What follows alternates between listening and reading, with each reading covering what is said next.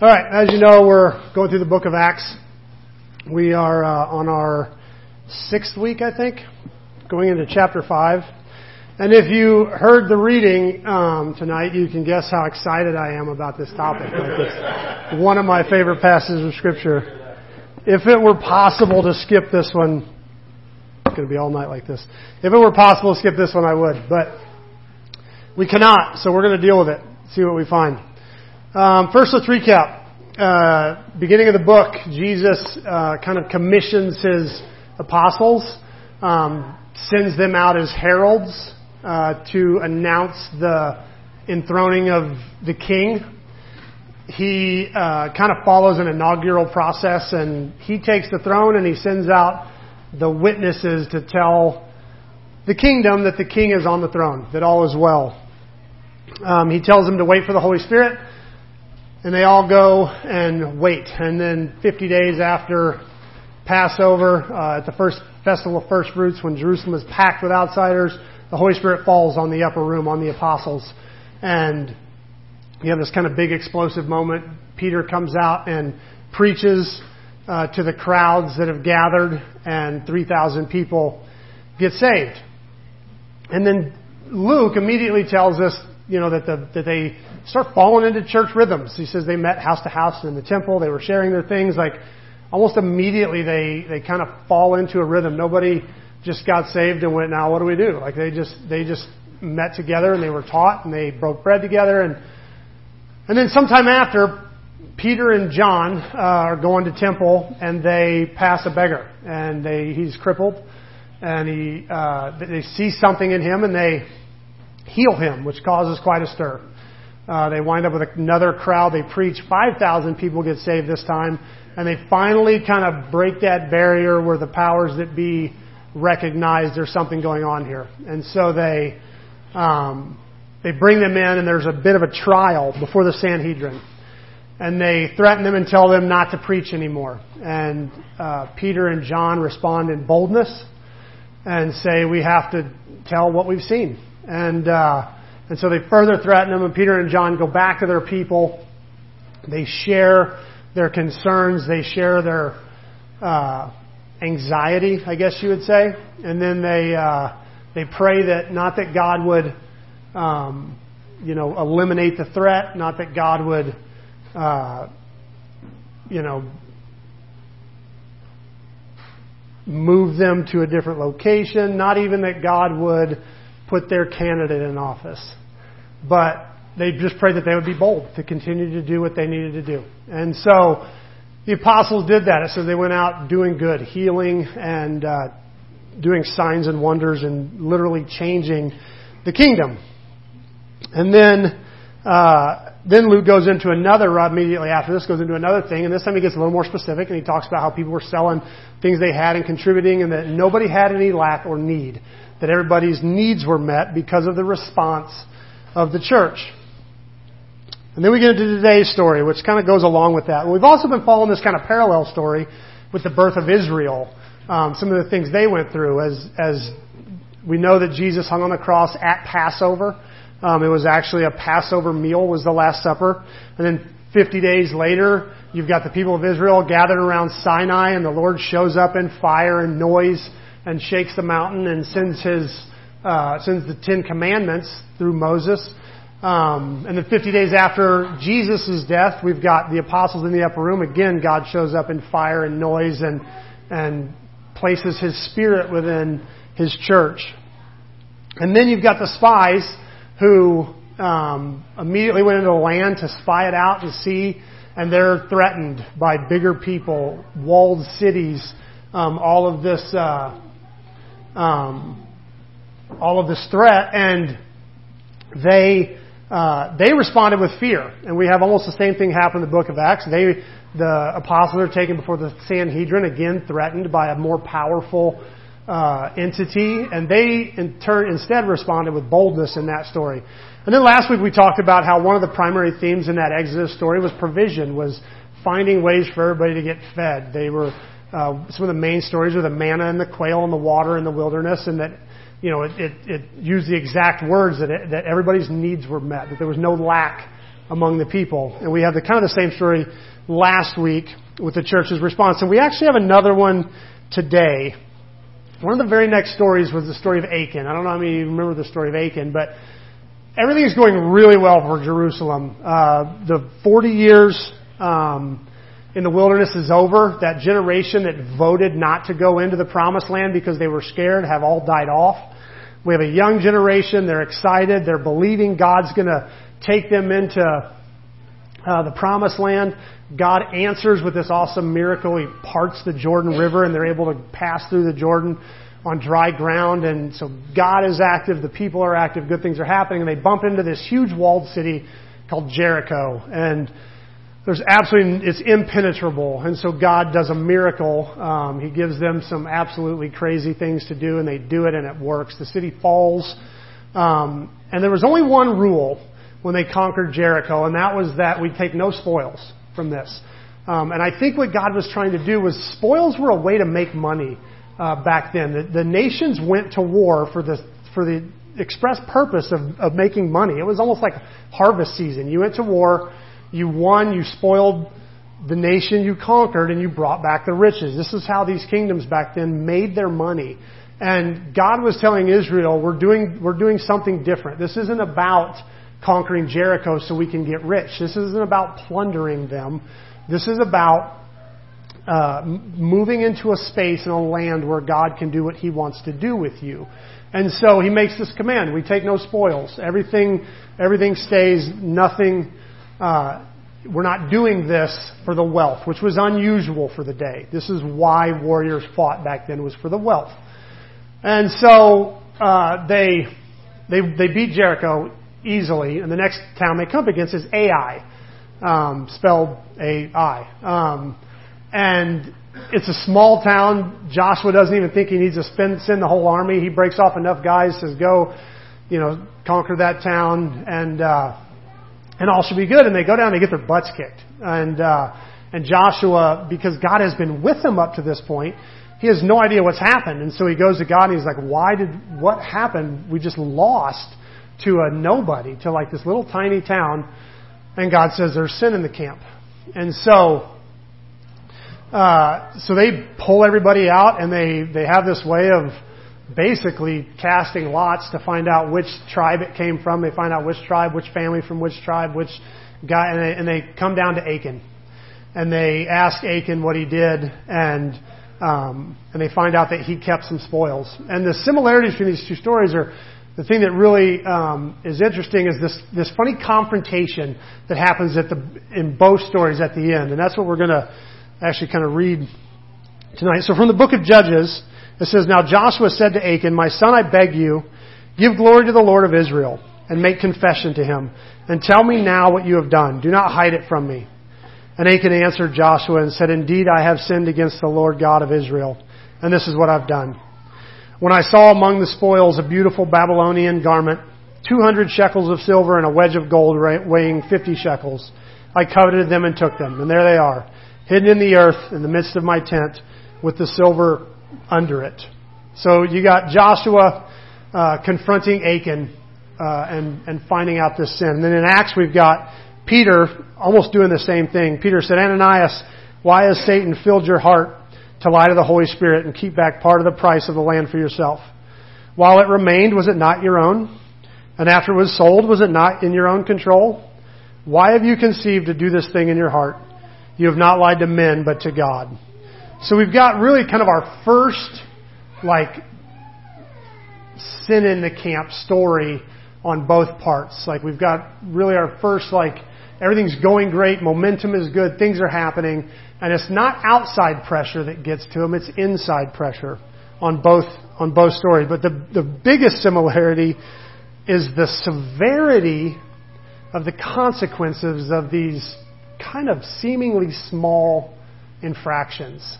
Uh, like I say, in, in the days of Joshua, what Achan does was kind of expected. That's what you did. I mean, and so they did have a command in this sense. They did have God saying, we're not going to spoil this town.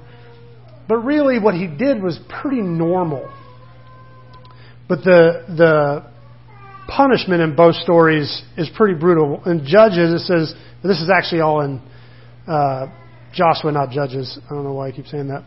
Um, then Joshua and all Israel with him took Achan the son of Zerah, the silver, the garment, the wedge of gold, his sons, his daughters, his oxen, his donkey, his sheep, his tent, and all that he had, and brought them to the valley of Achor.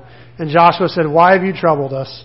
The Lord will trouble you this day. So all Israel stoned him with stones, and they burned them with fire after they had stoned them with stones.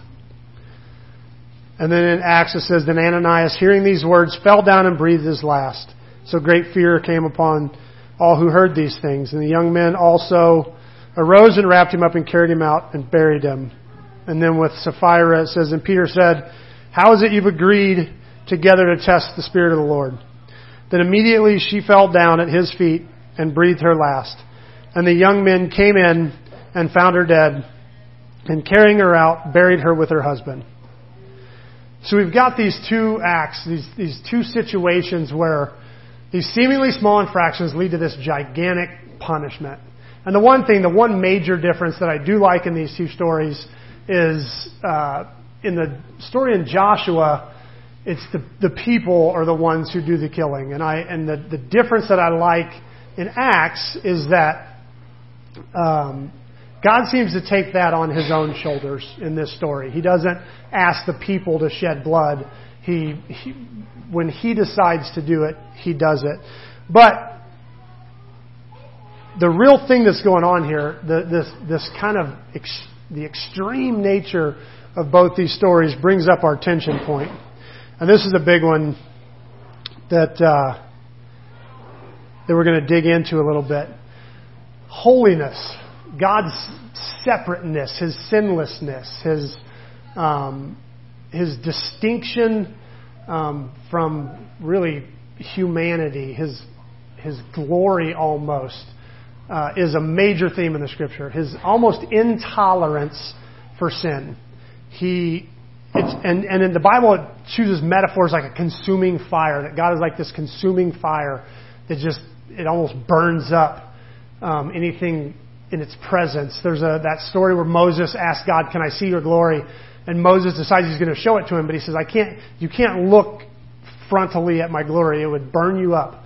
Um, he said, I'll hide you in the cleft of the rock and I'll pass by and you can just kind of see my residual holiness as it passes, like because the, the full thing is, is too much.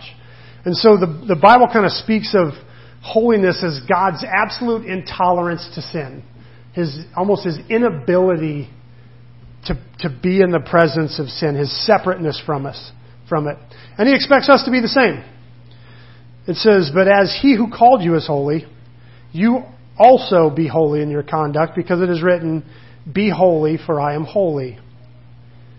So we're supposed to be holy people, set apart people, separate people, distinct people. And this speaks of our personal sins, murder, lying, stealing. It also speaks of, of our, our participation in systemic sins, racism, and, and investing in systems that hurt people and oppress people. And we're culpable for those things. Like we're part of those part of those systems when we use and, and invest in those systems falls on us, and we're supposed to be distinct and holy from that. God says that He's different, so we're supposed to be different. But we have a tension because we're also called to be people of grace. And this is, the, this is where the rub happens. Grace is the ability to love the unlovable. It is, by definition, unmerited favor. So it's, it's, it's favor or, or preference or blessing or, or honor almost something that's not worthy of any of those things. Something that, that falls short of all those things. If it has to be undeserved or it's not grace. If you deserve it, then it's just the, the, the, the reward for what you did. It's just, it's, it's equal. But when you absolutely don't deserve it and you get it, then it's grace. And one of God's kind of core essential characteristics is his love. And when he loves something that's unlovable, when he loves something that's broken and sinful and unholy, he does it through his grace. So, we're told over and over again that this is how God reacts to us in Christ, is by His grace. That we absolutely don't deserve it, but, uh, but He loves us anyway, and He calls us to do the same. He says, therefore be merciful just as your Father is merciful. So we don't dish out what's deserved. We show grace. And this is one of the strongest tensions in the, in the Christian faith. One of those things we always wrestle with. We're supposed to be people of holiness. We're also supposed to be people of absolute grace and acceptance. And the fulcrum at the center of this tension, which I think is really the center of most of the tensions we live in as Christians, is the cross. It's the cross. This is the place where grace and holiness meet. This is the place where both can exist perfect grace and perfect holiness at the same time. Romans 8 puts it this way For all have sinned and fall short of the glory of God, being justified freely by His grace through redemption that is in Christ Jesus, whom God set forth as a propitiation by His blood through faith to demonstrate His righteousness or His holiness because in his forbearance, God passed over sins that were previously committed to demonstrate at this present time his righteousness, that he might be just and the justifier of the one who has faith in Jesus. So we find out that we're, we've, we've all sinned. We're all sinners. Not a single one of us is worthy of God's love and acceptance. And so God, as a holy being, can't just wink at sin and say it's no big deal. He can't just say, you know, whatever. It's not, you know, I love you more than that. Come on in, whatever.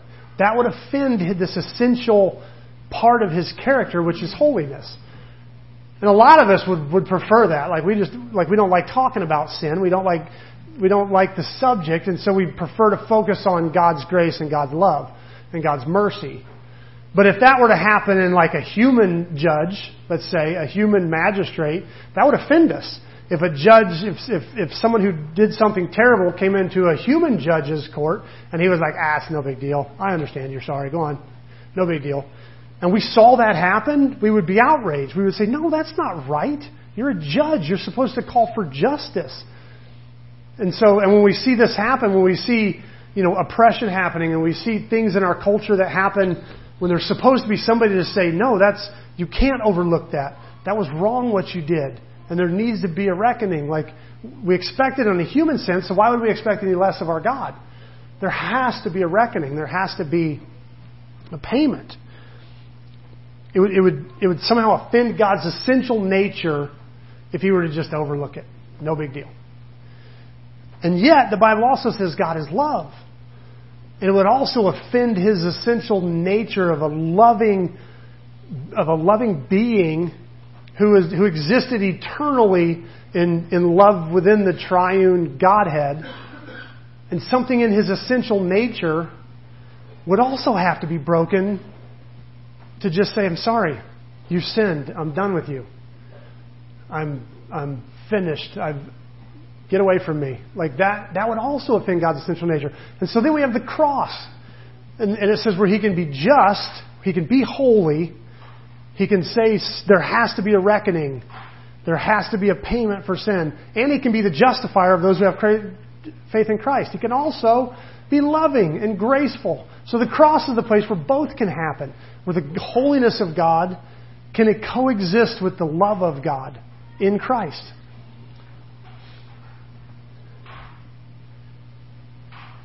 This is why we this is this is why we always go back to the cross. At the cross, there is no, there is no good Christian, bad Christian. There is no white hat, black hat, you know, good guy, bad guy. We're all bad guys. And Jesus is the one good guy. So are we supposed to be a people of holiness or a people of grace? Yes. Yes, we are. Let's get into tonight's passage. We're going to double back, and it's not going to take long. But a certain man named Ananias and Sapphira, his wife, sold a possession and kept back part of the proceeds. His wife also being aware of it and brought a certain part and laid it at the apostles' feet. And Peter said, Ananias, why has Satan filled your heart to lie to the Holy Spirit and keep back part of the price of the land for yourself? While it remained, was it not your own?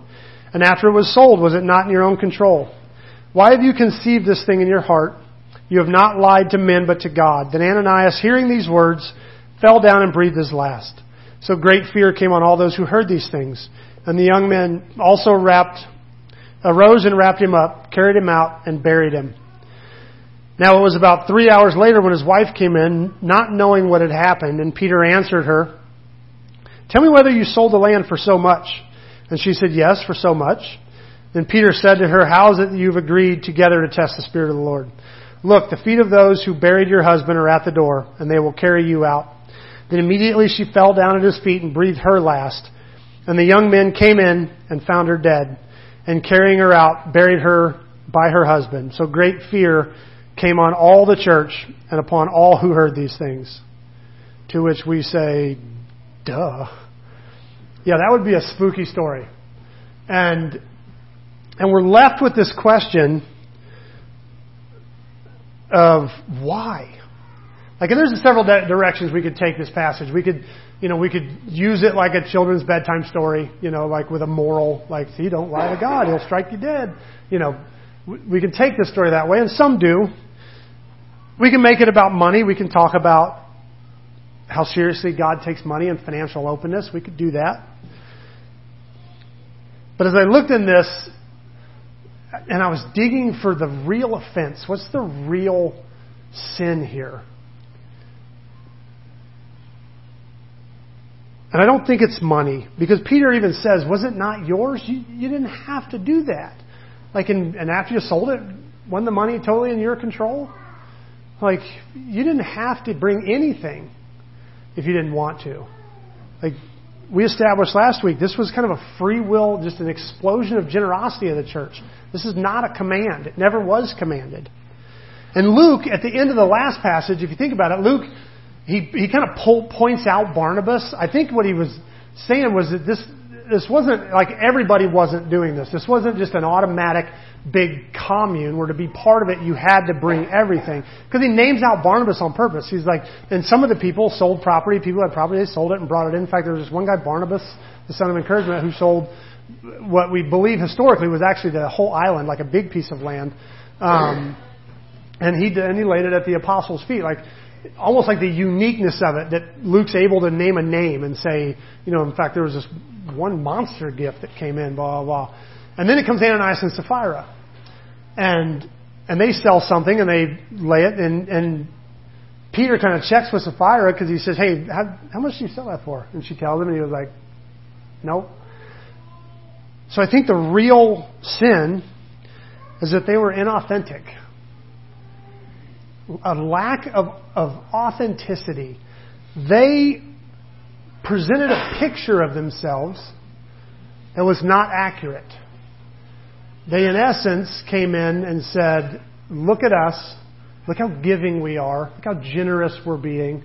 Look how, you know, how holy and close to God, whatever you want to call it, we are. Like, and it was the image they're presenting by laying this thing down. Yes, we've sold this land and given it to you. They didn't come in and say, we want to give a gift, but honestly, we're a little nervous about the future. We're going to hold some back, but hopefully this can help. Like that, that is, is really, if, if they had been authentic with what was really going on with their heart, that's what they would have said. We're going to keep some back just in case, but we do want to help. We do want to contribute. Here's part of what we have. We're not in a place where we can feel like we can give everything, but we can certainly give this part. And I think that would have obviously been accepted. That would have been a beautiful thing. But they wanted to look more Christian, more Christian than they really were. They wanted to put up a front, some kind of Christian front that wasn't real. And this is one of the strange dichotomies in our faith where we find out that authenticity brings life. And like there's that story um, where Jesus uh, is talking about the, the Pharisee, I believe it is, the Pharisee and the tax collector, and he sees him on a hill praying.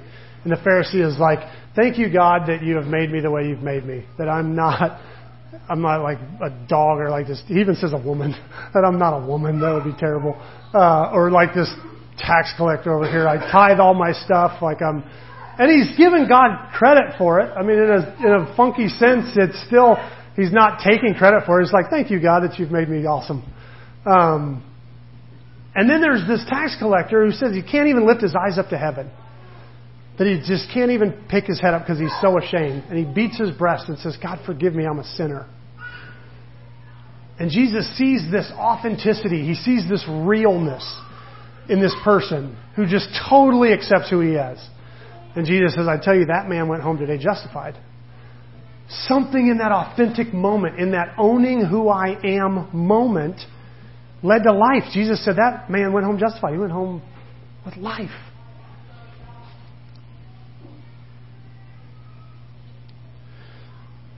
Well, oh my goodness. Me and technology.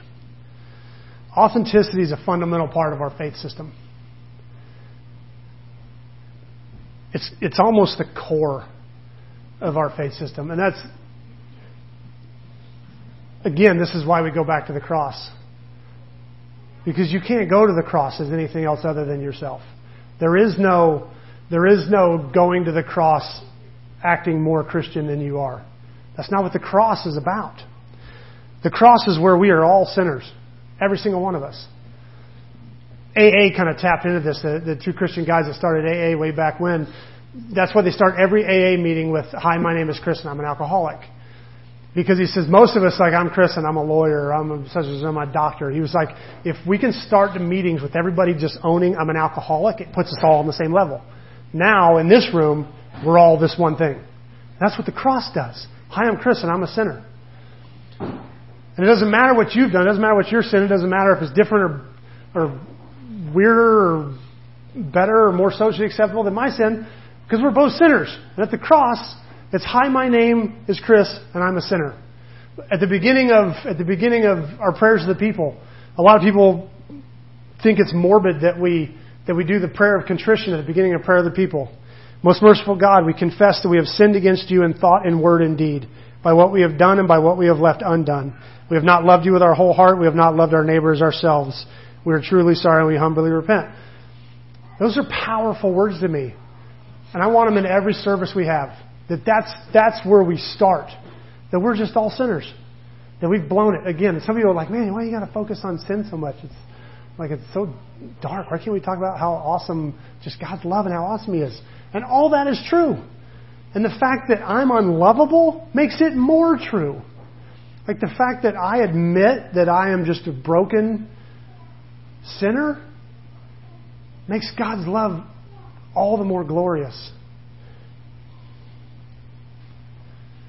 And we don't have, I mean, it's, it's healthy to talk about our individual sins and to confess, but that's not even the issue. I don't have to stand up here and talk about this sin or that sin or blah, blah, because we have a tendency to say, yeah, man, that sin, those guys. And we forget that that's all of us.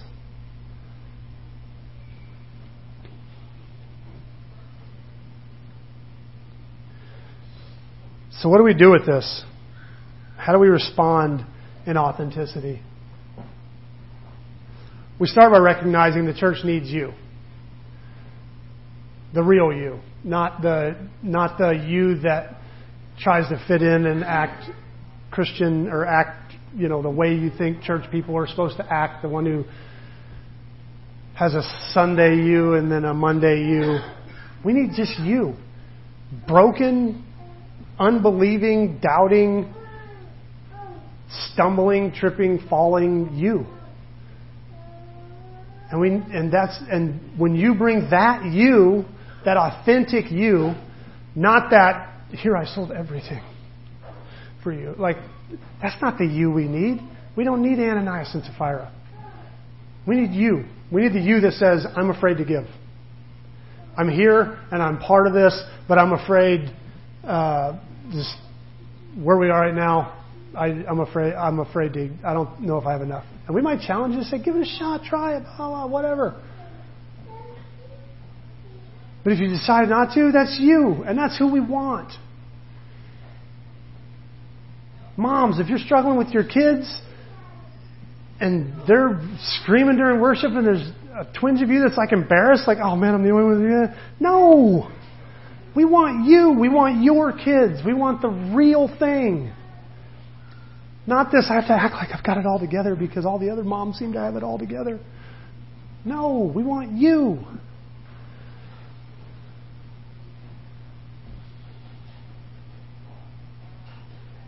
If you don't, if you don't know something, I was talking to my boys about this uh, 25 years ago when I first started walking with Christ. I had a guy in my life who, named Butch, who used to answer my questions, and I he used to he used to tell me that he told me this years later that he would on his way home go, God, I, I've got nothing left. If that kid asks me one more question, I'm just going to send him away. I've got no more answers. I can't do it anymore.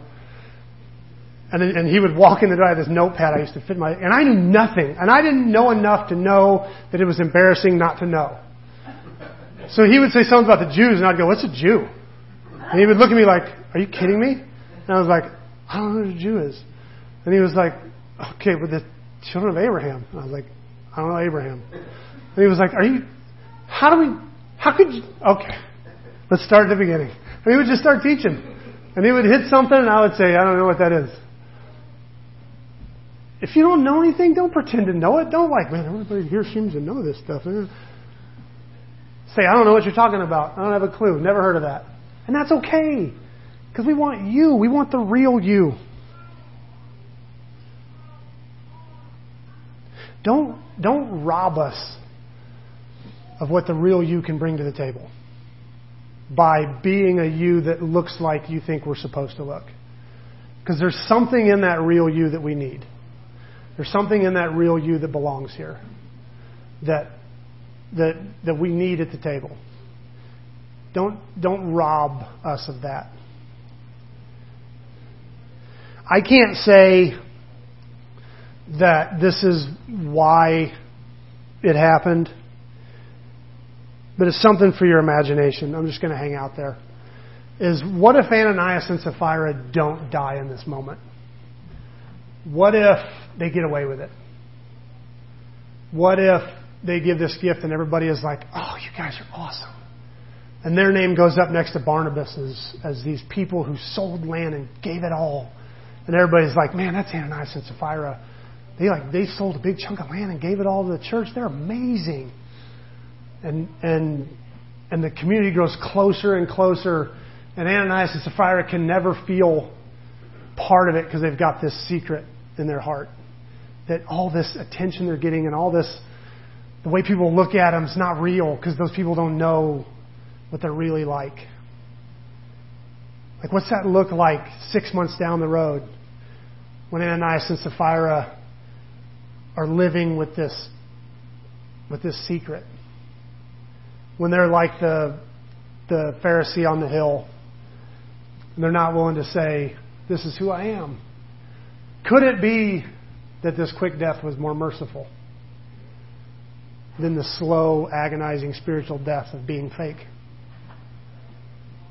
Could it be that God said, that's, you're not going to like where that goes? I can't say that's what the story's about. I can't say that's the end of it. But I can say, I can't think of very many good roads if they get away with this. I can't think they're in a good place in this tight community that's being real and being authentic and seeing God do amazing things. I can't, I can't imagine living in that community with that kind of secret.